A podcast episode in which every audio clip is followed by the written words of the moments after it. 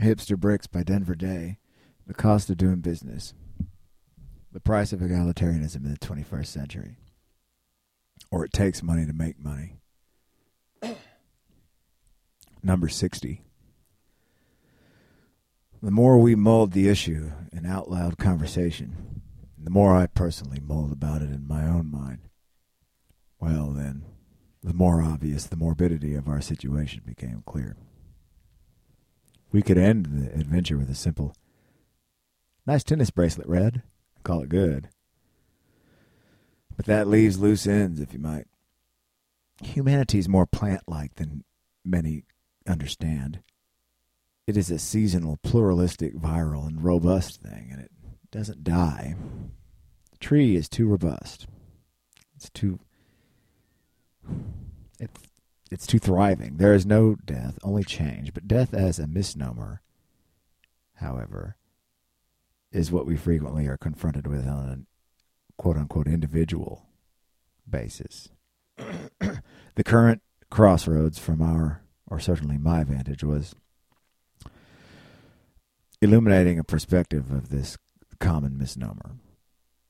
The egress into our lives by the looming shadow of a society, the state, which occurred as a result of having fought the law and the law lost, so to speak, was timely in its coloration of the issue of individual morbidity, if you will, as it pertained to us, or at least to me. What did I say only moments ago that when you're caught, you're caught, and it's a comfortable snare? Well, Julie, however, had found the door without incorporating institutionally secularly, right? And the dynamic of her path and exit, very honorable it was, compared with what ours had now become and wherever ours might end us up. It was going to be worth evaluating forensically. In a room with no way out but the door, the only way to get out is to use the door, if you will. One option is not to get out ever, but that is not really a verifiable option staying in the room for eternity at some point, that's where death is, not in leaving it. It seems that all of our wagering and haggling and solicitation and patronization and etc. of the hegemons of sex and death had forced this grand realization upon us. Petite grand. We're lucky to realize the emptiness of it all, where many people, if not most, seem to live their entire individual lives – not seeing the starkly vapid nature of the naked gallows that is this world. People fill themselves and their minds up with all kinds of shit constantly just to occlude the very obvious nature of it, ironically. But there is no rush either way for the likes of us, nor for the likes of Julie. And she's part of what I categorize as us. In this sense, all the, you know, I stop to say this. Red Chelsea, and Sam Mary and Julie. They're here too. I mentioned earlier, uh, you know, as individual morbidity as it pertained to us, or at least to me. But they're real. They're agents of of life in this story. But anyway, again, there is no rush either way for the likes of us in this sense, all that time really is, philosophically, is a mechanism for the spirits of people and and uh, the hegemons of such things as sex and death.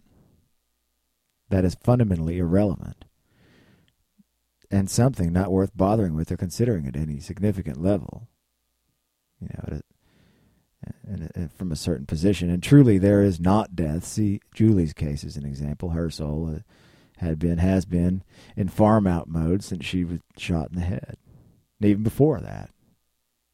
You know, teleology and humanity as a function of or phenomenon of existence. And re recursive or self-reflective bioflora, which manifests about star systems, simply enjoys itself at its strongest and best whenever it purges or excretes withered mass, fundamentally does not experience death as such. Not as such all of this in mind then. begged, frankly, entertaining questions regarding how best we were to appropriate, or not, our trajectory among the river of life. The river of life, I speak more clearly. What to do with something that is just about as irrelevant and misidentified, and like it or not, fundamentally meaningless.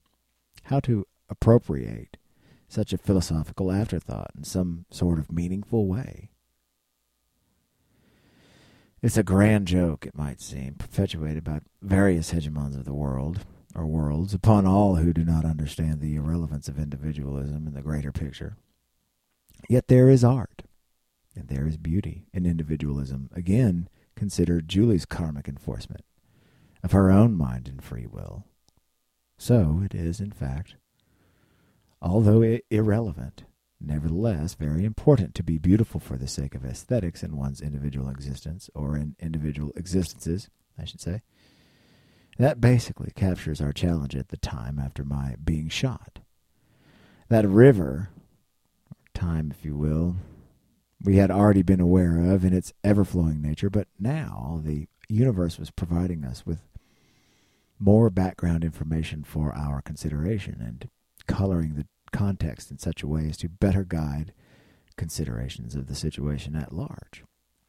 It did not make us nihilistic because of the aesthetics of the whole thing as a writer, which is a kind of cognitive art I've always believed. I had long ago realized that creativity and beauty were one of the main usefulnesses of existence in life in the universe. If there was to be anything barring sex and games and death to be categorized as such, if you will. And that's why uh, Red Chelsea, Sam Mary, Julie, and I, and people like us were already off the secular grid in the first place, am I using that word? So, secular. So, how to most efficiently and most appropriately plant the flowers on the banks of the river of life among the trees of time? We discussed.